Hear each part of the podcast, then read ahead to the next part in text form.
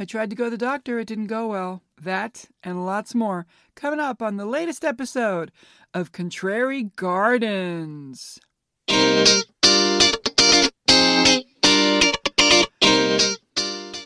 Oh, my friends. It is I, Mary Tischbein, and I have words to say. I would like to open up quickly with just a nod to my coworkers. I guess you guys have already figured out by now that having a last name like Tischbein, that can get complicated. Not everybody can remember it. Not everybody can spell it. Not everybody can pronounce it. Turned out this week one of my coworkers I hear called me a new name I hadn't heard before, but I love it and it's sticking. That's right, my new name, Mary Toronto. what?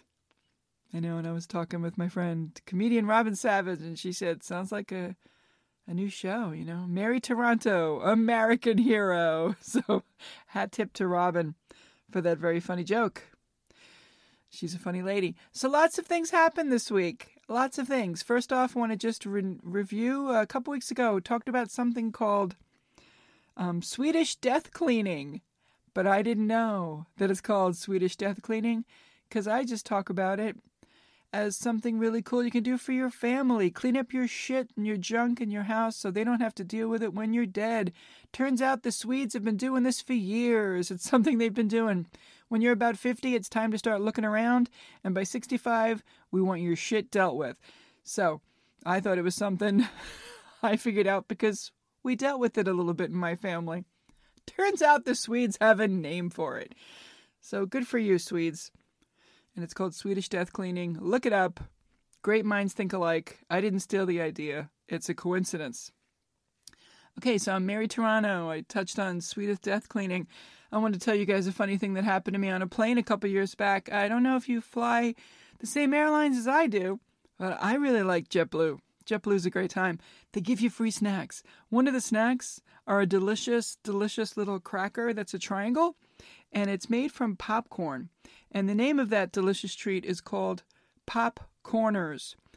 One day I was on a flight coming home, and you have a choice, you know, Cheez Its, blue chips, cookies, or PopCorners. So I'm looking at the stewardess, I'm all excited. I know just what I want. I look at her square in the face, she says, Hello, ma'am. What can I get you? I said, May I have a bag of porn coppers? And she said, What? Oh, I'm sorry. I said it wrong. Porn coppers. Porn coppers. Porn coppers. I said it like four times to the point where she said, Here's some blue chips. And she walked away. So it's fun to say things wrong sometimes. Not the first time for me. And uh, I, I, I am going to get to my doctor visit. I had a doctor visit this week. It didn't go well. Uh, I'll get to it. But first, one other thing I want all of you to work together and come up with an invention. It's a science thing. You'll have to put your minds together and come up with it. You know how we have you know, the cops have the radar gun to figure out if you're speeding, and we have this running joke about figuring out someone's orientation. We call it gaydar. Well, I would like that, but but I want the device to be able to pick up whether or not someone is a super religious person. We could call it Godar, something like that. Maybe it's shaped like a cross. Maybe it lights up or buzzes. I don't care. You guys work on that.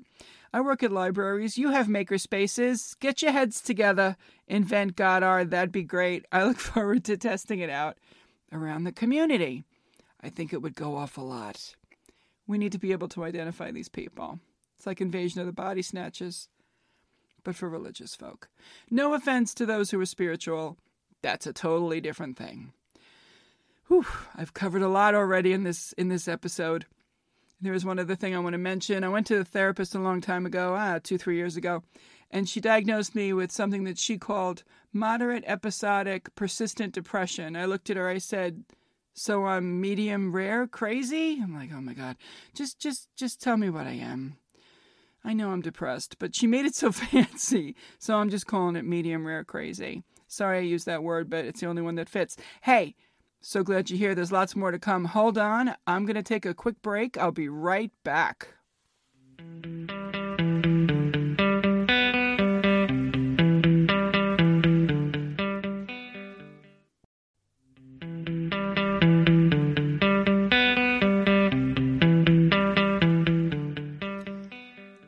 Hey, you're back with Mary Tischbein or Mary Toronto, my new alias. Okay, I'm going to take a breath. You can smell the roses. Blow out the candles. Sorry, that was noisy. I have a deviated septum. Okay. Some of you heard about this already. I want to share it with the rest of you. You know how I'm trying to be an actress, right? I'm excited, trying to go into acting. Seems like a fun thing. One of the things that actors and actresses try to do is uh, audition and then hopefully get the audition. That's called a callback. All I want is a callback. That would be great. But I want a callback for acting. I got one for a mammogram. What the fuck? So, anyway, I never got called back after a doctor visit to come back and do more tests. This was a first for me. So I probably sounded kind of excited on the phone. and she, and the nurse sounded confused. I went back for the for the mammogram. I had to do another. They thought they saw something, nothing to worry about. I go back. They do another round. They tell me to wait. I go for another round. They tell me to wait. Then they do an ultrasound. I'm like, great. Now, at this point, I've called the doctor's office several times because they haven't called me to tell me why I had to go for this. And I, I, I know now why because I finally found out.